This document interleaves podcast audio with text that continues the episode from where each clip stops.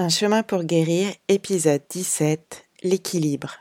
Vous est-il déjà arrivé de vous dire, face à un gâteau qui vous faisait envie, je ne mangerais bien ce gâteau, et en même temps de penser, non, ce serait pas raisonnable.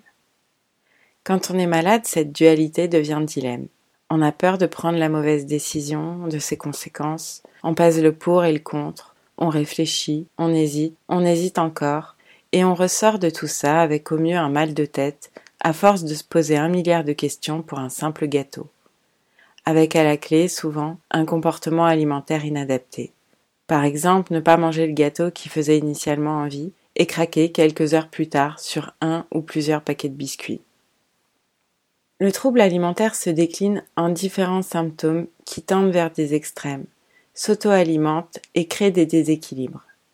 Ne pas manger suffisamment ou manger trop, se restreindre ou faire des compulsions. Quand on souffre d'un TCA, l'équilibre alimentaire est mis à mal. Dans un épisode, je vous ai dit que la balance constatait mon équilibre perdu et qu'elle portait aussi en elle la promesse de le retrouver un jour. Je ne connais pas mon poids de forme tant il a fluctué avec la maladie, et ce repère me manque. Mais derrière cet équilibre alimentaire égaré se cache un autre équilibre, plus structurant encore. Un équilibre intérieur que je devine dans l'expression Portez-vous bien, dans son sens propre et figuré. Tout comme le TCA, le stress post-traumatique crée des tensions entre différentes voix en soi qu'on n'arrive plus à accorder.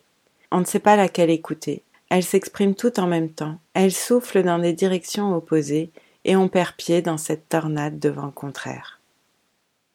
J'ai repensé à un exercice que je faisais chez le kiné quand j'étais enfant. Mon médecin m'avait prescrit des séances pour remuscler mes chevilles qui se tordaient trop facilement.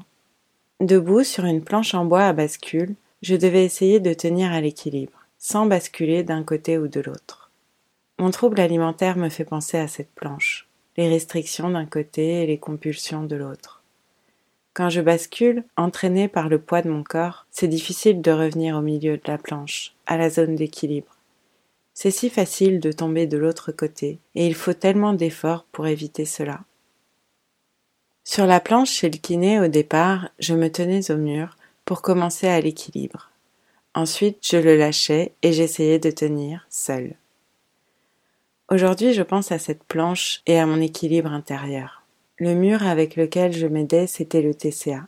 Il a été le mur auquel je me suis accroché car j'avais perdu l'équilibre. J'ai tenu ainsi dans un semblant d'équilibre bancal. Je me souviens un jour d'avoir demandé à ma psychologue si pour guérir du trouble alimentaire, je ne pouvais pas commencer à l'équilibre. Un peu comme si je pouvais oublier les symptômes, qu'il n'existe plus quelque temps, le temps de me réhabituer à manger normalement, pour gagner en confiance seule et accepter alors de lâcher le TCA. Je me rends compte à quel point cette question était naïve. La psychologue m'avait alors répondu que non, ce n'était pas comme ça que ça se passait. L'équilibre, je devais aller le chercher, et pour cela bouger mes pieds millimètre par millimètre, en prenant le risque de basculer d'un côté ou de l'autre. Pendant longtemps, j'ai refusé ce risque. Je ne pouvais pas maîtriser les dangers, alors j'ai exercé mon contrôle sur le plan alimentaire. Ça m'a aidé quand je contrôlais. Ça a été horrible quand je ne contrôlais plus. Car le TCA reste une maladie que l'on subit, même si on a parfois l'impression qu'on la contrôle. Au-delà, un obstacle réapparaissait toujours sur mon chemin, une sorte d'énigme intérieure qui empêchait mon équilibre. Comment vivre en acceptant le risque d'être plongé à nouveau en plein cauchemar? Je savais que le danger existe, même s'il est peu probable. Pour preuve, j'en avais fait l'expérience. On nous parle du risque zéro, mais c'est un leurre, on est d'accord. Et alors comment concilier cette peur avec mon envie de vivre? Tout s'opposait en moi mes besoins, mes envies, mes rêves et ma raison. Un vrai casse-tête, répondre à l'un sans renoncer à l'autre. Un dilemme dans lequel tout finissait par se mélanger, créant un vrai labyrinthe en moi dans lequel je me perdais et je m'épuisais. Dans cette impasse, je me suis imaginé une situation. On vous confie plusieurs enfants à garder. Chacun a des besoins spécifiques et demande une attention particulière. Vous essayez de les faire jouer ensemble, mais c'est compliqué. Ils se disputent, ne veulent pas partager leurs jouets, certains réclament toute votre attention. En les isolant chacun de leur côté, ce n'est pas mieux. Vous ne savez plus où donner de la tête. Vous vous sentez épuisé et dépassé par la situation. Et vous aussi, vous avez des besoins qui, dans tout ça, ne sont pas satisfaits. Comment faire? La première piste, peut-être, serait d'écouter l'ensemble des besoins en jeu, de les écouter vraiment, chacun à leur tour. Ça ne signifie pas forcément y répondre, par exemple faire ce que réclame chaque enfant. Pour cela, il faut savoir prendre des décisions, quitte à créer des frustrations, en s'appuyant sur les ressources en soi, sa raison, sa confiance ou son intuition.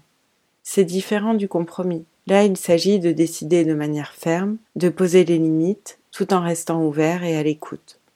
Il faut aussi pouvoir rassurer un enfant inquiet ou insatisfait, par exemple, pour qu'il sache que ce n'est pas parce qu'on passe du temps avec un autre enfant qu'on l'oublie, qu'on reste attentif à lui et qu'en cas de besoin, il peut compter sur nous. Je crois que c'est pareil pour les différents besoins en soi. J'ai compris que j'avais perdu de vue l'ensemble de mes besoins.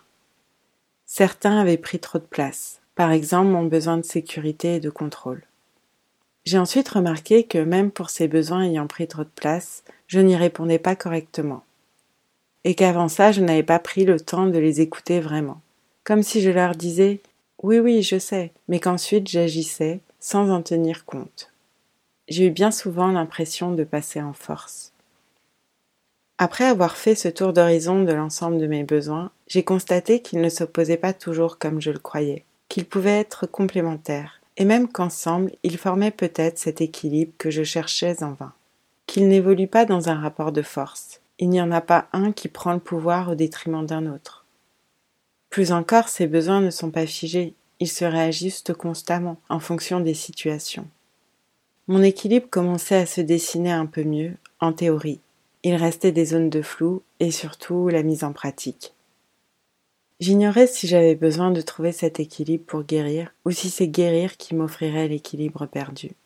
Dans tous les cas, il me fallait aller chercher cet équilibre, en bougeant mes pieds millimètre par millimètre comme sur la planche du kiné, en m'exerçant, en y mettant toute mon énergie, en acceptant de tâtonner, de tomber et de me relever, en me faisant confiance, en m'écoutant, en tenant compte de mes limites aussi, jusqu'à me sentir prête. C'est en soi qu'on ressent le moment où l'on est prêt à s'élancer sans se tenir au mur. Pendant longtemps, j'ai vu ça comme me jeter dans le vide, mais c'est plutôt se jeter dans la vie pleinement. Car il n'existe pas de vie sans risque, ou alors une vie entourée de barreaux, d'interdits, de limites, une prison en quelque sorte, qui peut donner l'impression de se sentir protégé, mais qui étouffe surtout ses aspirations, sa liberté, sa créativité, ses envies. Cette prison, c'est ma maladie en fait. De quoi avais-je besoin à présent pour enfin faire ce saut? Ça faisait un moment que je savais sans écouter. J'avais besoin de lâcher le TCA bancal. J'avais besoin que guérir devienne enfin ma priorité. J'étais fatiguée que ça passe après tout le reste.